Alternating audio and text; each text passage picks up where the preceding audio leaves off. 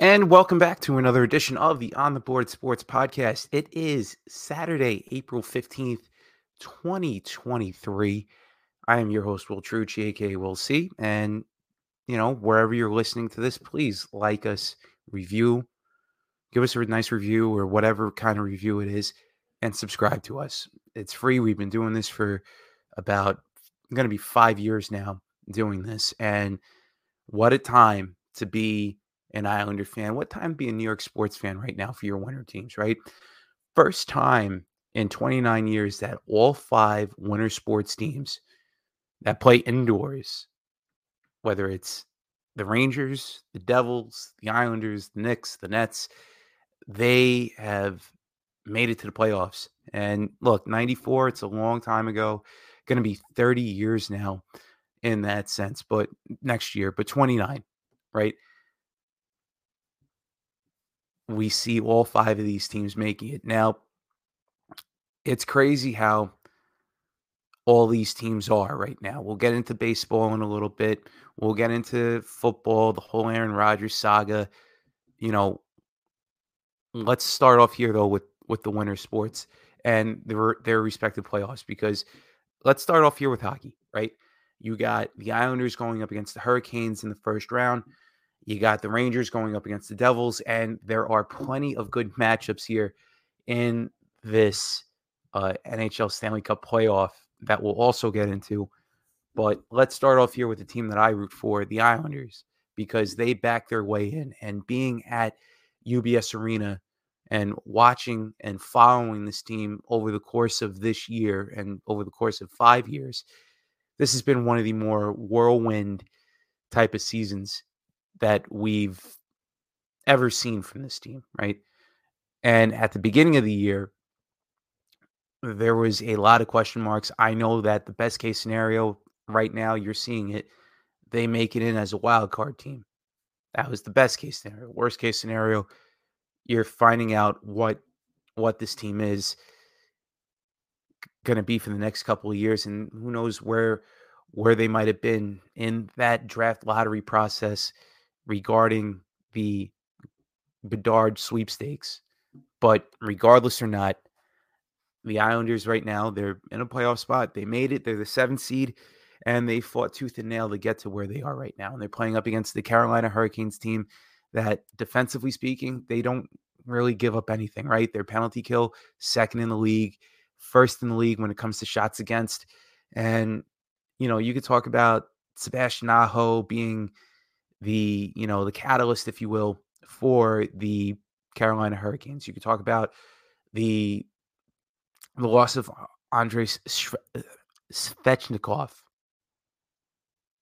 Okay, as much of a dynamic talent as he is, you know Carolina can roll out all four lines at that point. But you know what? The Islanders, if they can get back a healthy Mathew Barzal, which it's looking like game one, he's going to be starting down in Raleigh and people know my thoughts and opinions on the arena situation down there. But you know, regardless or not, Caniacs, the, the Hurricanes fans, they're definitely going to be loud in there. They're going to be boisterous. They're going to be voicing their opinions on on the team, and regardless or not on how you feel, this team right now can definitely they can win this series, no doubt. They they retooled to be in this situation, getting guys like Brent Burns during the offseason. You got Freddie Andersen, a healthy Freddie Andersen coming back into play. You got Antti Raanta backing him up.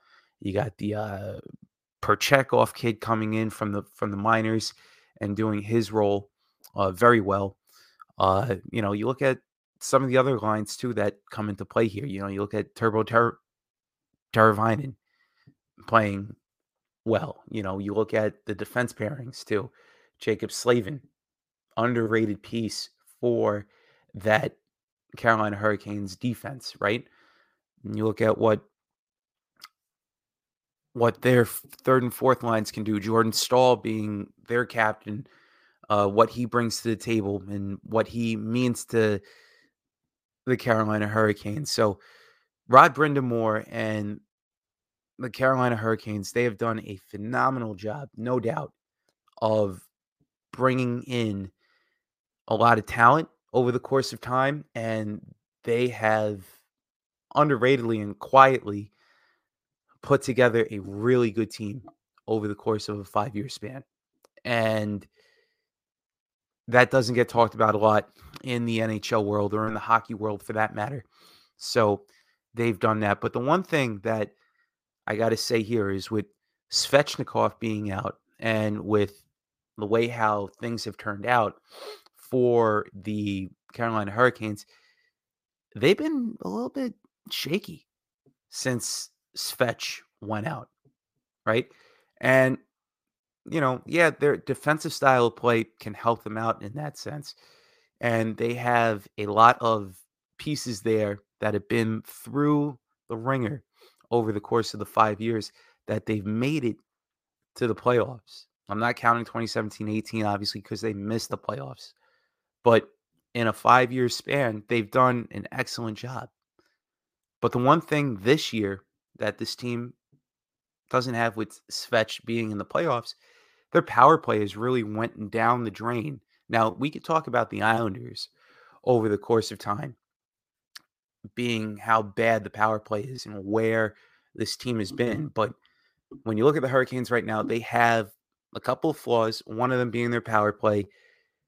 And, you know, they rank right now, as I'm pulling this up, they're 19th in the league, 19.8 percentage. Okay you know, you look at other teams right now that are in it. The Kraken, they're 21st. You know, you look at the Jets, they're 23rd. You look at other teams going down the list. The only team that's bad that's in the playoffs right now that has a horrible man advantage unit are the Islanders. They're ranked in at 30th. We'll get into the Isles in a second here, but you know, it's going to be a tough task for the Islanders to go up against a defensive style, defensive minded type of team in the Carolina Hurricanes. But an upset can be a brewing. And here's where I lead with the Islanders right now. So, first, the play of Ilya Sorokin. This guy is a Vezina finalist. He should be. And he should be getting some first place votes. I understand Linus Ullmark playing out of his mind, but Boston has a great team in front of him, right? You look at what has gone on uh, over the course of time with the Islanders. You take Ilya Sorokin off the Islanders, you'd be talking about a a lottery bound team, a team that would be fighting for Connor Bedard in that Sorokin here in that he does almost everything every game. Incredible saves, makes the routine save somewhat. Yeah, he gives up a couple of shaky goals here and there, but overall, he is that guy that can literally be this this presence in the Islander system that will make or break this team. Say what you want about the Islander power play. The penalty kill is good. The Islanders have been winning faceoffs since Bo Horvat's been here, but we'll get into that in a little bit. But with the way how Ilya Sorokin has been playing, this guy is probably going to, you know, steal a couple of votes, maybe steal a series, if you will. So um, I think that the Islanders can definitely steal this series from Carolina, no doubt, without uh, Svechnikov in that lineup. But they always play Carolina tough, and Carolina always gives the Islanders headaches. But this is a series that should not be overlooked or underlooked. It should be every uh, everybody's eyes should be on this series because this series is going to dictate where other teams are going to be playing up against. You know, Carolina is tough as, as tough as they've been this year. You look at the Islanders right now with the way how they play, their hard style of play. They made it to the back to back Eastern Conference finals back in 20 and 21. And last year was almost like a reprieve type of year to that extent. But regardless or not, the Islanders, they are where they are right now. And, you know, watching this team play all year and following them and seeing them where they've been, they need to win this series. They need to go out there and play just as hard as the Hurricanes. This is the la- I think this is the last dance, if you will, for a lot of these guys on this roster. You could talk about Cal, Cal Casey, Matt being on the fourth line. I think you're going to see the fourth line start uh, every game during this postseason, whether it's a quick one, a quick four and out, or giving teams a seven game series, depending on you know how how deep the Islanders can go, whether it's in the first round or whatever. Don't want to count my chickens before they hatch, but this team right now, they they are where they are. You know, JG Pageau, you got Hudson Fasching coming in. The great story of Hudson Fasching uh, coming from working his way tooth and nail from the minor leagues and getting his start here with the Isles and you know starting his season off up in Bridgeport being here taking advantage of some some situations phenomenal player you know Zach Parise the cheapest contract in the league scores 21 goals and looks like he's been playing absolutely out of his mind probably the best forward on this team right then you look at the second line. second line's been shifted around a little bit. Uh, you know, you look at what Brock Nelson has brought to the table, All Star year, no doubt about it. Uh, you look at Kyle Palmieri, his resurgence later on in the year after getting hurt during the course of time during the year, and that's what makes these stories so great. You know, you get to see what what these guys can do, right? You look at Pierre Engvall, the, the acquisition that they get with with him from the Maple Leafs for uh, next year's third round pick. Pretty good in that sense. He's been playing rather relatively well, a, a fit, a real fit for this team, no doubt. Um, and then you look at the first line. It's an ever shifting first line, but the consistent pieces are there. Anders Lee looks like he can still continue to skate, but he's, you know, he's grinding his way for that right? Then you look at you look at Bo Horvat coming over here as a center, and this guy, I, I think without Bo Horvat, this you know between Horvat and without Sorokin, this team would be a lottery bound team, no doubt, no doubt about it. Horvat has come in and he has literally changed up this team. The, the record speaks for itself. They're like 17, 8, and whatever it is whatever it is, two or three overtime losses, whatever it is, they're over 500. And where they were before this trade, before they won those two games on the back to back against Detroit and against Vegas at UBS Arena, they looked like they were dead in the water. They were desperate. Horvat comes in. They have a little bit of a revival here. Man, when Barzy went down, this team just went went like that, no doubt. And you got to see some of the other teams that have played, you know, Pittsburgh and Washington were one and two in the wild card before those two before the all before the all-star break. And now they're out of the playoffs.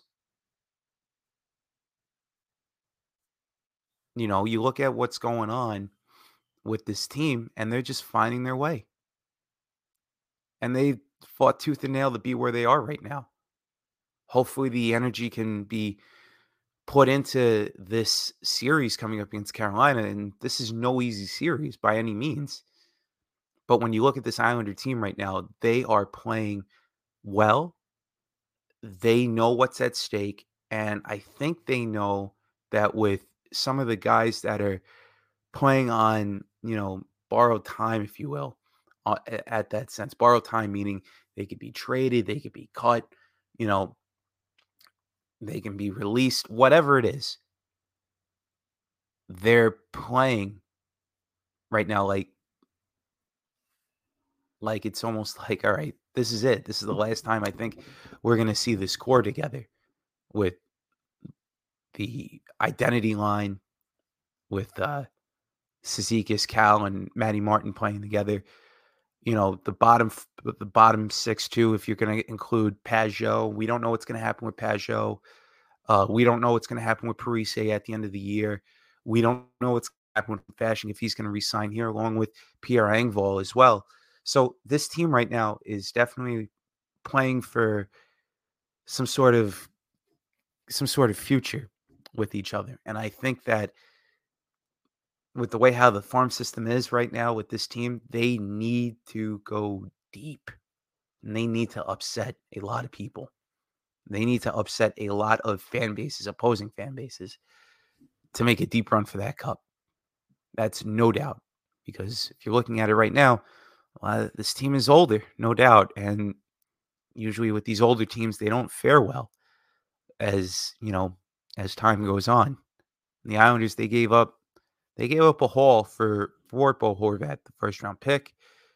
Uh, you know, you look at you look at uh, Aatu Räty and you look at Beauvillier. Beauvillier needed to change the scenery. Räty is going to probably get his due next year, being a full time starter.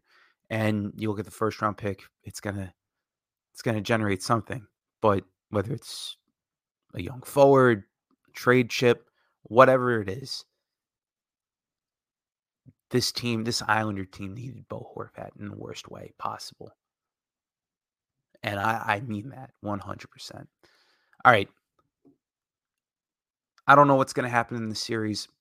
I think the Islanders can pull the upset, but we'll see. Uh, you know, I really I really look at this series and I just say to myself, these are two defensive first teams going at it. Uh, the loss of Svechnikov definitely hurts out for the Hurricanes, but the Hurricanes, man, they just keep fighting tooth and nail. And with the way how Brind'Amour is, that's just a reflection of the coaching staff on there. Lane, Lane Lambert, it's just every, almost like an every year type of thing. Not an every year type of thing, but a first year head coach. He's trying to dig tooth and nail to get his team into postseason contention. They did, but they've given up a lot of goals over the course of time this year. And, you know, it's, they need to find this right now. They need to find themselves here. And I think that with the style of play that they've had when Barry was here as head coach, with Barry Trotz here as head coach, no doubt, in my mind, I could see this team pulling an upset, no doubt. And look, say what you will, the Islanders got very fortunate the Islanders got very, very fortunate, but we'll see what happens. We'll see what happens here as as the team goes on. As the team moves on from the from the playoffs.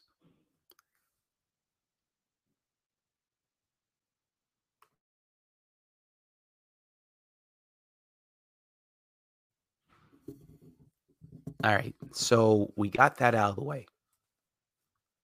So moving on from the basket from the hockey standpoint, from the Islander perspective, we'll talk about the Rangers here for a little bit. I'll I'll give my quick take and then we'll go on from there. With the Rangers and the Devils playing well, this is going to be one of those series that's going to be must watch with everything going on. You got the Rangers playing absolutely phenomenal to end the year and they got people clicking. They got lines clicking right now. You got the kid line playing well. You got, you know, Patrick Kane and Vladimir Tarasenko playing well. Chris Drury put all of his chips all in in the middle. Good for him. Good for the Ranger fans in that sense. But, you know, with the Devils, they're a young and hungry team. And with the way how the Rangers have been playing, I could see the Rangers winning this series in six games no doubt. The Devils, they're young, they're talented. They brought in Timo Meier, they signed Dougie Hamilton last year. This is a young core in which is going to grow with each other, no doubt. Nico Hischier being the captain, the goaltending with v, uh, Vanecek being there and Schmid. Vanecek can steal you a couple games, but in the long run, I don't necessarily see the Devils. They could steal the series, but I think the Rangers, in my opinion, with some guys coming back with Miller and with Lindgren and Adam Fox being where they are right now, I think the Rangers can definitely pull it out. I think they win in six. I really do. And with Gerard Gallant being at the helm, I really can I really can see the Rangers pulling off a first round series victory against the Devils. But again, I wouldn't be surprised if the Devils win it. You know, I wouldn't be surprised here if they stole if they stole it from from the Rangers. But I think Rangers in six. I really do. I think Shesterkin finds finds his groove. He gets into it. You know, having the Ranger fans invading the Rock in the first two games, no doubt is that going to be. It's not going to feel like a home ice advantage for the Devils, but the Devils have fans. They do. They have a loyal fan base over there in New Jersey. So I think that the Rangers are going to hold their own. But again, I I could see the Rangers winning the series in six. I could see the Hurricanes in seven in that series. So we'll see what happens there as both teams uh, play up against each other there. Toronto, Tampa Bay. Again, a rematch of last year's first round. Personally, I like this a lot for the for both teams here. And as much as I hate both teams, both the Lightning and the Maple Leafs, is this the Maple Leafs year where they could finally break out of a first round for the first time since 2004 at this point, you know? Can they do it? Or can the the, the Lightning make a significant run again with Vasilevskiy in net? I think that the Leafs retooled during the offseason and they retooled at the trade deadline, getting a guy like Ryan O'Reilly in there, more veteran leadership. Him coming back from that uh, that injury helps out to that extent. And if you look at where the Maple Leafs are, they're really reliant on Samsonov and Matt Murray during the season. I think Samsonov is going to be the answer for the Maple Leaf problems. And if you're looking at the Maple Leafs, their penalty kill, very good. Top 12, no doubt about it. If you're looking at where the Tampa Bay Lightning are right now on the penalty kill, they're 15th. I think this is going to be a one of those series where you look at where they are. The power play for the Leafs are very good, second in the league. Lightning third in the league right now, no doubt about it. And the face-off wins you're looking at it, the Maple Leafs have face-off wins like you wouldn't believe. You know, fourth in the league, where opposed to as Tampa Bay is right now, they're 11th. So this is going to be one of those series that can go that could go either way. That could swing either way. But I think that with where Tampa Bay has been over the course of time and with the amount of fatigue that has come in, I know I'm probably going to piss off a couple people here saying this, but give me the Leafs here. I think they win in six. I think they go out and they they conquer some demons, if you will, in in that. But I would not discredit anything that the that the Lightning are going to do here. I think the Lightning give them everything. Not having Jeannot in the lineup that they've that they you know they lost him for it looks like after that Scott Mayfield hit. Uh, it looks like that, which was a clean hit, by the way. Losing him, not good. Nick Paul having himself that that great that great season this year and being a force in the playoffs last year definitely helps out a lot. And having Brayden Point back helps them out too. But for me personally, looking at it, I like the Leafs here in six games. Wouldn't be surprised if it goes seven. Would not be surprised at all if Tampa Bay wins it. Same thing with the Rangers and the Devil series. Wouldn't be surprised if either or wins their respective series, but give me Toronto. I think they're due of getting out of the first round here. All right, now we're going to move on from from Toronto and Tampa to another Atlantic matchup here. You got the Boston Bruins, the President's Trophy winning Bruins, going up against the going up against the Florida Panthers. Last year, the Panthers had the best record, and they wound up losing. You know, not they wound up losing to the Tampa Bay Lightning. They lost out on a couple pieces and Bobrovsky is a year older, but their defense took a hit without without Mackenzie Weegar there. Jonathan Huberdeau gets traded. They get back Tkachuk. Tkachuk should be an MVP finalist with the way how he was playing, no doubt. But for me personally, like I look at where they are, and they're right there. The the Bruins. They've acquired almost a lot of top six talent over the course of time. Tyler Bertuzzi uh, being being a difference maker, if you will, uh, in that lineup. Garnet Hathaway being that grinder piece on that fourth line definitely helps things out there uh, for Boston. So they're going to be a grinded out type of team. Let's not forget about the perfection line here with Marchand, uh, Pastrnak, and what could be Patrice Bergeron's final year. You know, this team might go deep. And Linus Ullmark, he got hurt. Maybe you might be looking at Jeremy Swayman here for a game or two. Probably not, but you know, you see what happens as time goes on. But I personally like the Bruins here in five. I can't see the the Panthers. They're gonna they're probably gonna take a game down in Florida. I could definitely see the Bruins winning both both games. Uh, up in Boston first, and they come back and they they clinch up in Boston. Five, I can't see Florida winning this series at all. Give me Boston in five games. All right, moving on to the West now. And the West is very interesting because you got teams going out there. Colorado, they actually won their game last night. So they're going to be playing up against the Seattle Kraken as the first, you know, wild card. So it's Colorado, Seattle. Then you got Vegas and Winnipeg. That's going to be a great series rematch of the 2018 Western Conference Finals. Uh, Edmonton and LA, and then you got Dallas and Minnesota. That Dallas Minnesota series should be fun, but I think Dallas is is going to be a Stanley Cup favorite this year. I really see that happening. And I I look at Minnesota, you know, Minnesota as good as a, of a team they've been this year. I I don't know. This is going to be a tough one for me. Let's start off here with the the Colorado Seattle series. Seattle has no goaltending at all whatsoever. They're relying on Matty Beniers with Eberle and and all that. Their penalty kill and their their power play are a little bit suspect to that to that extent. I just don't see Seattle being that much of a force. Colorado, to me, I think that series can go five, maybe a sweep, if you will.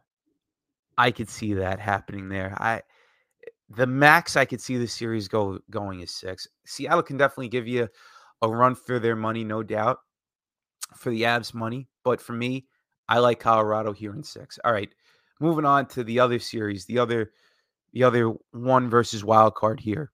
Winnipeg, I think they might give the Vegas Golden Knights a a little bit of a shock here, if you will. I really do, and they've caught fire here. Connor Hellebuyck coming back helps out a lot.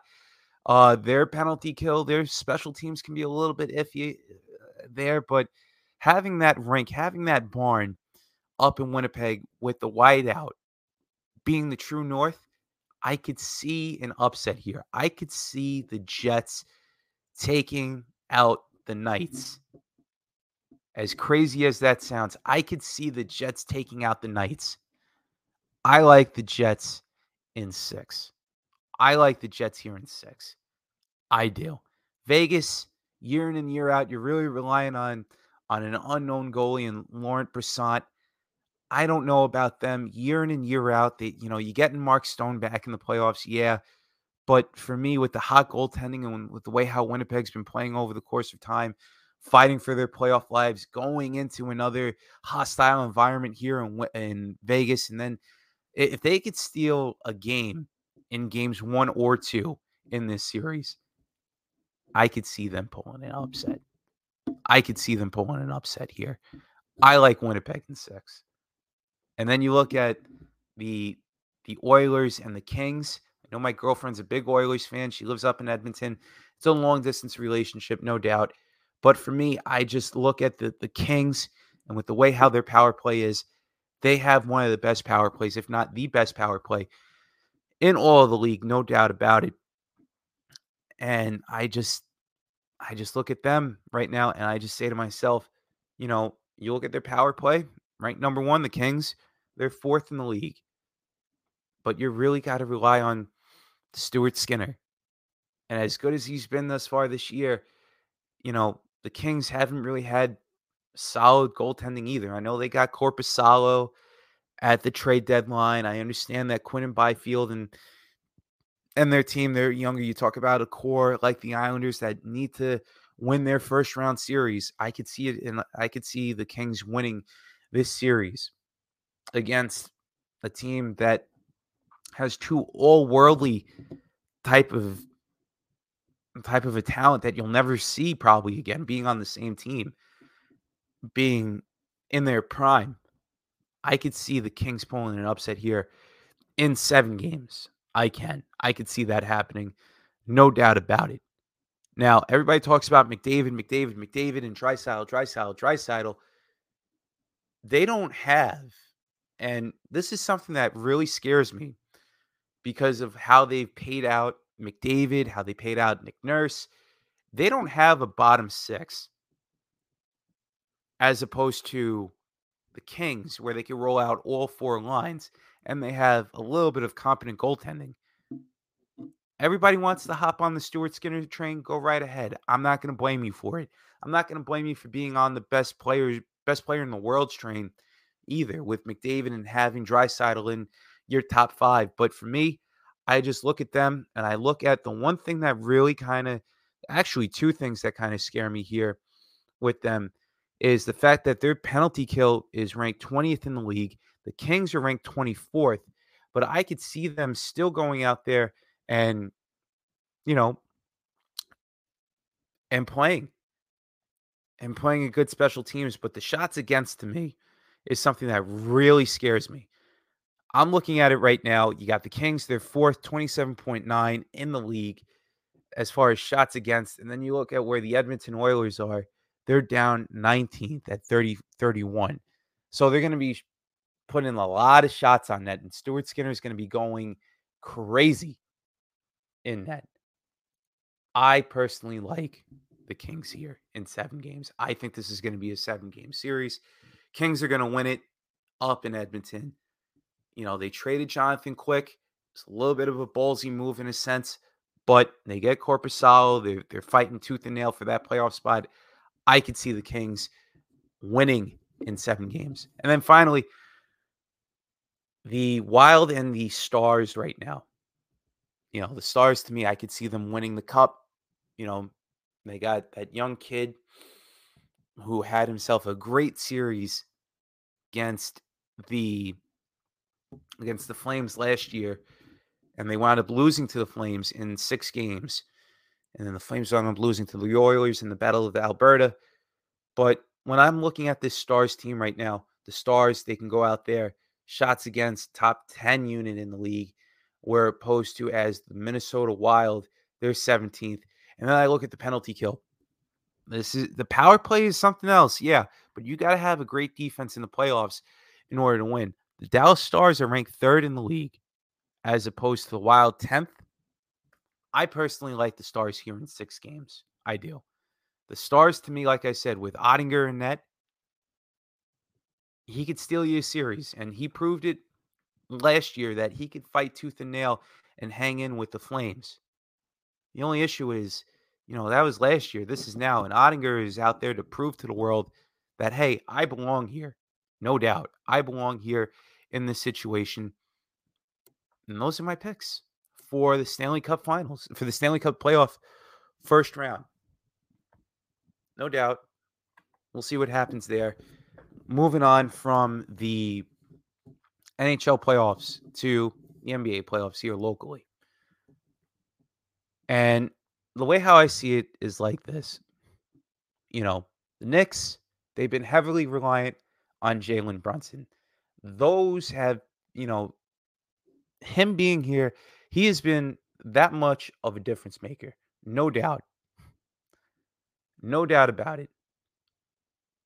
But when I see it, I look at it and I just say to myself, you know what? With everything that's going on, with everything that's been said, with this team as I'm trying to pull up this NBA app right now. They uh they just they try and make things so hard on this app. Next, I don't care about that. I don't care. All right, so here we go. And they get you with the league pass. Whatever. I have an NBA account, but I'm not going to go out there. All right, so here we go. So the play-in happened. The Lakers are going to be playing up against the Grizzlies. And then you got the Timberwolves going up against the Nuggets. You got the Suns going up against the Clippers. And you got the Kings playing the Warriors in the West. and the East, you got the Bucks playing the Heat, one versus eight. You got the Cavaliers playing the Knicks, the four versus five series there. The 76ers and the Nets. The Nets have been playing very well. Jacque Vaughn should get a contract extension. He should be the coach for the Nets, no doubt, for for here on out in the future. And then you got the Celtics going up against the Hawks. You know, with their situation, uh, I can't believe that the Hawks would want to trade Trea Turner, but you know, here we are. Not Trea Turner. Thinking of wow. I'm thinking of Trea Turner from the Phillies right now, the baseball player. Um, Trae Young, right? I can't believe the Hawks would want to even entertain that thought, but here we are. All right, let's talk about the Cavaliers in the next year. Look, Cavaliers, they've been playing well. The emergence of uh, Donovan Mitchell, very phenomenal there. Good for them. Good storyline in Cleveland. Uh, you know, having Caris LeVert and having Jarrett Allen there as well.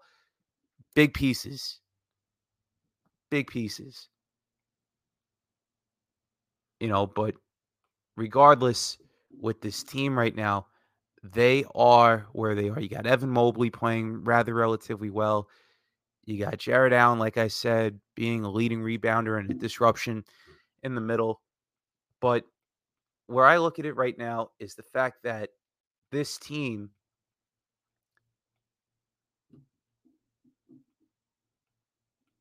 you know, you're looking at it that they're right there in the thick of it. And the Knicks need Julius Randle in the worst way possible. Immanuel Quickley could be a six man of the year candidate. He's been playing rather relatively well, right? You look at what what this Knicks team has brought to the table and what Thibs has done here, being that defensive style of play that he brings, it's been pretty good. But regardless or not, it's it's been it's been absolutely unbelievable. You get Mitchell Robinson in here too, no doubt, after the comments that he made. But I personally like the Cavaliers here. The Knicks, they have to find a way to stop Donovan Mitchell. They have to find a way to to let Jarrett Allen, you know, they have to stop him in that sense on on rebounding per se. Uh I, I don't think that's gonna happen, but it is what it is. Uh, but Darius Garland has been playing well, and you get an older Kevin Love. You got Ricky Rubio coming off the bench as well. I can't believe Ricky Rubio is coming off the bench as a good. He's a solid point guard, no doubt. But he's been, you know, they they have the team, they have it. But for me, you know, I just look at the Knicks.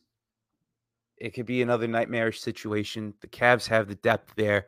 The Knicks, they have to figure it out. They have to figure it out, no doubt about it. And if they don't, well, eh, it is what it is there. But I just look at I just look at where this team this Cavaliers team is right now. They had the depth, they had the pieces there, no doubt. And you know, they're deep. They're deep, man. They are legitimately deep. No doubt. And they have solid veteran leadership there. Where opposed to as the Knicks, they're fighting, they're grinding tooth and nail. They seem like they have some vets, but eh, it could be a little bit tough. I like the Cavaliers here. The Nets, I think the Philadelphia 76ers, to me, you talk about the Nets really fighting tooth and nail with the core that they have there, but the superstars with James Harden, Joel Embiid, I think they'll find a way. The Nets, I think they'll steal a game or two, maybe, but I like the Philadelphia 76ers here in six. You heard that here first. All right. In this series, I'm going to make it quick. on the eastern side of things, Bucks versus Heat. I like the Bucks here in five. You know, Giannis and company, and then the Hawks with everything going on. I think they're they're going to be a little bit dysfunctional from here on out. I like the Celtics here in five as well. I can see them sweeping uh there. All right, moving on to the West, the Lakers. They could be like that very that scary team, but the Grizzlies they have they have the players there, but with the Ja Morant situation, with everything that's gone on, they're talented. But again, for me, I like the Grizzlies here in six. Kings versus Warriors. Sacramento's been wanting a playoff series in the worst way possible. And I think the last time they had playoffs was back in 2006, back when I was in high school, back when Ron Artest was a member of the Sacramento Kings. That's how long ago the Sacramento Kings have been in the postseason. You know, been one crazy world since then, right? I think the Kings can definitely pull off an upset. And I know that the Warriors, you know, they are where they are. I think the Kings can pull an upset here. Give me the Kings. And even though they'll have the home court advantage, I think that they'll they'll win this series in six games. I think the high powered offense of having De'Aaron Fox and company there, and just with the hype of Sacramento, you know, wanting playoff basketball, they're desperate for wanting to go out there and play hard. I like that about them a lot.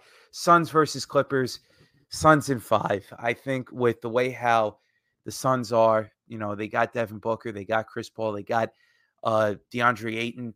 You know, they they went deep a couple of years ago in the finals, and you got them. Uh, you know, I could definitely see them going to the next round. The Clippers, to me, year in and year out, they prove to be like, you know, one of those teams like, oh, you know, we got it, we got him, we got it. And they just they fold like a cheap suit. Is Kawhi Leonard the same player that he was a couple of years ago? Paul George the same way. Is he going to be doing things? I don't know. And I like the Nuggets here in five against the Timberwolves. You know, you bring in uh, Rudy Gobert with Karl-Anthony Towns being trying to offset each other here. You got the defensive minded Gobert going with the offensive minded Karl-Anthony Towns. You know, you look at what the Nuggets bring, they have other pieces with Jokic, with uh why am I forgetting his name? 27, Murray playing well, and you got Aaron Gordon coming off the bench. You know, they they could be a team that can bring it to six or seven game series. You know, for me personally, it's just something that I I just look at Anthony Edwards being that guy too, uh, per se. But I just look at this team right now, and for me, I just there's just something about them right now. There's just something about them. I like the Nuggets here in five, no doubt. I like them here in five. Maybe we're downgrading the Wizards here. Anthony Edwards being a great player, you know, having Karl-Anthony Towns and Rudy Gobert they could be a lot better. But for me, they're they're about a year away. I think they're a year away. I can't picture the the Timberwolves pulling off the upset. But those are my picks for the NBA. We'll see what happens as time goes on. Um let's talk here about baseball and then we'll end here with we'll end the show with the Jets because of where we are. Firstly, I love the pitch clock. I love the pitch clock in Major League Baseball, no doubt in my mind. This is one of those situations where you got to love how fast the game's going. You got to appreciate, you know, the the pitchers, the rules, the umpires enforcing the rules here, if you will. It brings for a great product, and that's something that you want to see. And you know, as much as I love extra innings before, you know, seeing like a 16 inning marathon, 17 inning marathon, I love, you know, the extra runner. I love the, you know, to speed up the game. I love seeing that. Seeing it on on the product, seeing the pitch clock as well. That's a phenomenal thing. I love it as well. Uh there. But you know what? For me, I just look at it and I just say to myself, this is a great product that baseball is, you know, servicing their fans here, if you will. You know, having really no throws over. You're trying to limit that, trying to limit that cat and mouse game. I do miss the thought process of it as well. I think when the postseason comes back, I think you'll you won't see the pitch clock, if you will, or you won't see the you won't see the runner on second to you know start the playoffs. But for right now, for a regular season product, I like it. It's great, and you're not spending you know X amount of time at the ballpark. It's really two and a half hours, three hours now, max at this point. It's a great thing and it speeds up the game. And if you're watching a game during the weekday, maybe they get fans back during the weekday, you know, trying to sell the building out, if you will. I like it. I do. And that's something that's plagued baseball over the course of time. Has been, and I've been a big advocate of this pitch clock. I like it per se. But it's one of those things that I just look at and I just say to myself, this is a great thing for Major League Baseball. Now, to get to the New York teams right now. The Mets, they're hurting, no doubt, but they go up against the Oakland A's. I think for the fan base out there that is all doom and gloom after the first couple weeks because of the injuries and with the way how the team's been playing and with the way how you got other teams in the in the division being the Atlanta Braves and with the Phillies being where they are right now, you can't discredit them. You can't. Okay. And maybe it's too much too many teams in, in the postseason you know, having played 162, eh, you know, you want entertainment in in that sense. And I understand there are players out there that hate the that hate the, you know, that hate the the pitch clock and too many teams. It's all about entertainment value at that point. And if you're going to do that, you might as well just shave off a couple of games, maybe make it like a 140, make it make it like a 130 type of deal. But for me personally, like watching this product, I I like what I'm seeing right now. To get back to the Mets, I'm sorry I got sidetracked there. For the Mets, there's a lot of injuries. You know, Scherzer being hurt a little bit here and there doesn't help out, right? Edwin Diaz being out for the year uh, doesn't help things out. Justin Verlander, the free agent signing that they've gotten and acquired, doesn't help out. But we might see him right before, you know, right before uh, Aaron Rodgers becomes a Jet. Who knows?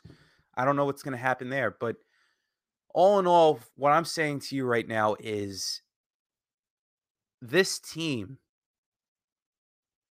this Mets team is going to find their way. Just wait until May, June, July. Wait till they find their way. And I'm telling you, this is going to be a fun team to watch. You're going to see Brett Baty come up soon, no doubt. I think they want to figure out what's going on with the contract situation regarding Baty. You want to control him for another year, right?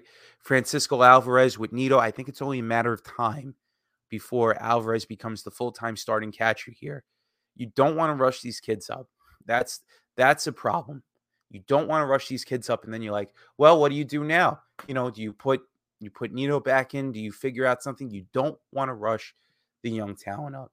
No doubt about it. You want to let them figure it out in the minors or be a backup here, if you will. But in my opinion, to me, you go out there and you let Baty crush it in the minor leagues. When May rolls around, then you bring them up. You don't want to rush these kids up. You don't want to rush them up right now. It's a long season. Baseball is a long season.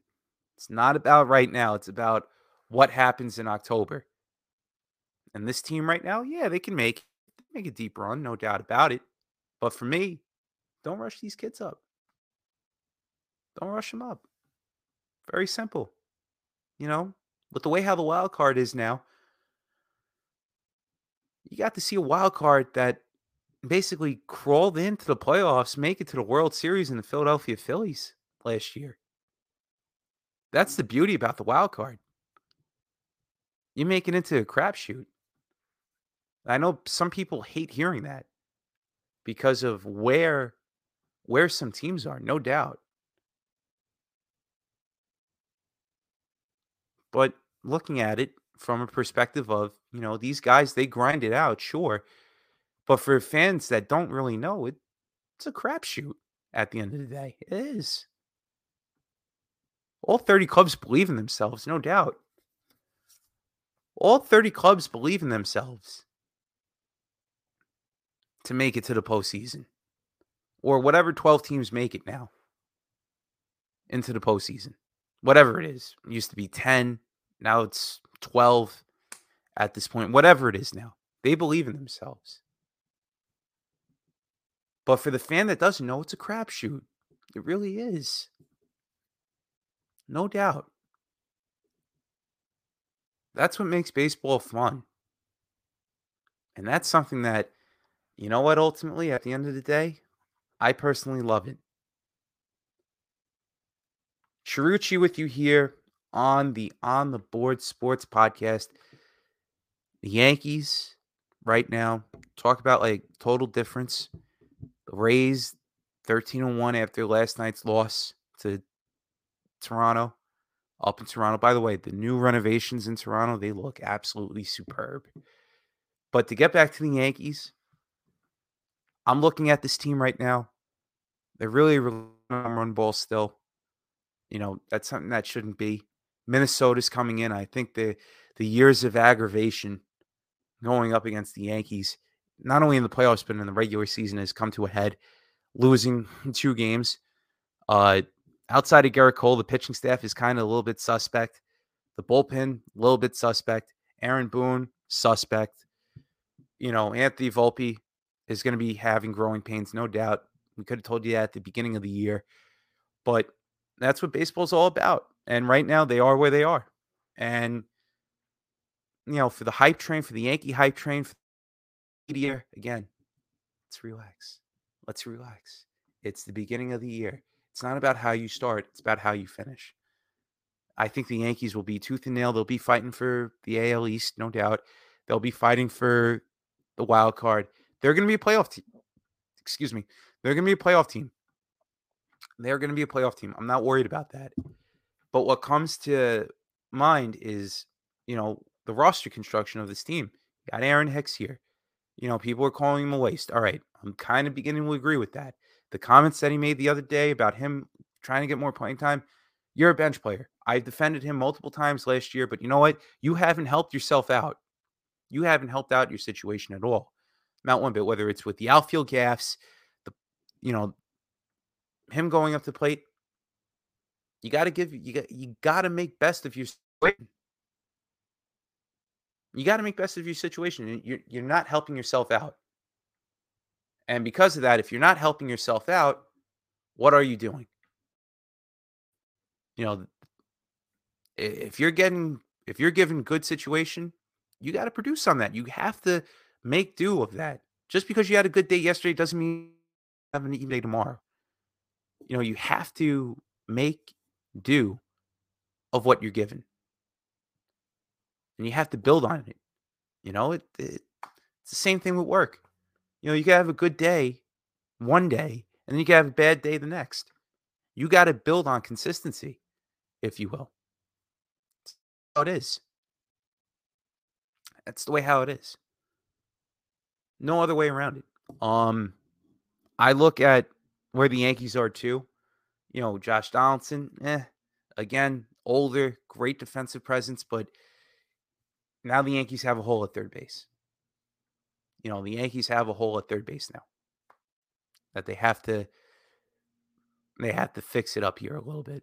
You know, are you going to put Oswaldo Cabrera there? Are you going to put Volpe there? Are you going to have, you know, DJ LeMahieu playing there now with the hole? He's a gold glove winner. You got to figure it out at this point, you know? I just look at this Yankees team right now say what you will about Aaron Judge and Giancarlo Stanton, they're they're more of like a mystery team. Their their roster looks great on paper, but until you know, this is an all or nothing team. It's an all or nothing type of team, no doubt. Got no no other way of saying it. And then, you know, you look at the pitching staff, you look at the bullpen, a little bit of question marks there. We'll see what happens. But guys, for the overreactions, for the overreactionaries, it's April. It's April. Let's not make a big deal about in April when, especially in the social media world that we live in right now. things can happen over the course of a 162 game season. We've seen it before. We'll see it again. Anything can happen during that course of time, right? And then finally, we ended off here with the Aaron Rodgers saga and situation. Been hearing reports on the the whole trade talk. Oh, you know, some some beat writers, some people are basically saying, "Oh, Aaron Rodgers is going to be dealt at the trade deadline uh, at the at the draft." Excuse me, dealing him at the draft on day two. Then I hear, "Oh, you know, it's only a matter of time now before Aaron Rodgers becomes a Jet." It's like, you know, then you hear Joe Douglas, "Oh, it's going to happen, it's going to happen," and then typical Jet luck, boom, just like that. It, it's going to be, you know, it's going to be the same old shit. And at one point in time, at what point in time do you say, like, as a Jet fan going through with this, like, enough? You know, what are we doing? You got to tweet at the owner? Like, in all seriousness, do you got, do you have to tweet at the owner for this? Like, what's holding this up? Compensation? You know, Rodgers getting his money? What are we doing? what are we legitimately doing here at this point? It, it just pisses me off. This deal should have been done a long time ago. And if your sights were on Aaron Rodgers, Aaron Rodgers should have been here already, and the pe- press conference should have happened already. Are we waiting on money? Are we waiting on, you know, what are we waiting on at this point in time? So that's something that really, you know, really kind of pisses me off uh, in that sense. But you know, as a Jet fan, it just the agony keeps on. It just seems like it never ends, and it seems like we're always the butt of all jokes. And again, it's beginning to prove to prove it like that. But you know, time goes on. We'll see, I guess. But it just when when is it when is it going to end? When is it going to end? As as Jet fans. When is this misery going to end? Because there are some positive people out there on, on Jets Twitter that like to spin it off as, oh, he's gonna be he's gonna be here. Don't worry. And then you're gonna have the, you know, the pessimistic fan, oh, the deal's never gonna happen. And then you get people like me that are in the middle that try and be, you know, somewhat positive, but also somewhat, you know, that's almost like a somewhat pessimistic fan in a sense of what what has gone on over the course of time. It's like, when is this going to end? Is this going to really happen? We'll find out. We'll see. All right, guys, I'm going to get going. Enjoy the rest of your week. God bless you. And we'll talk to you guys soon. Peace out. Stay safe out there wherever you may be. Like, review, and subscribe to us, please. Talk to you guys soon. Peace out.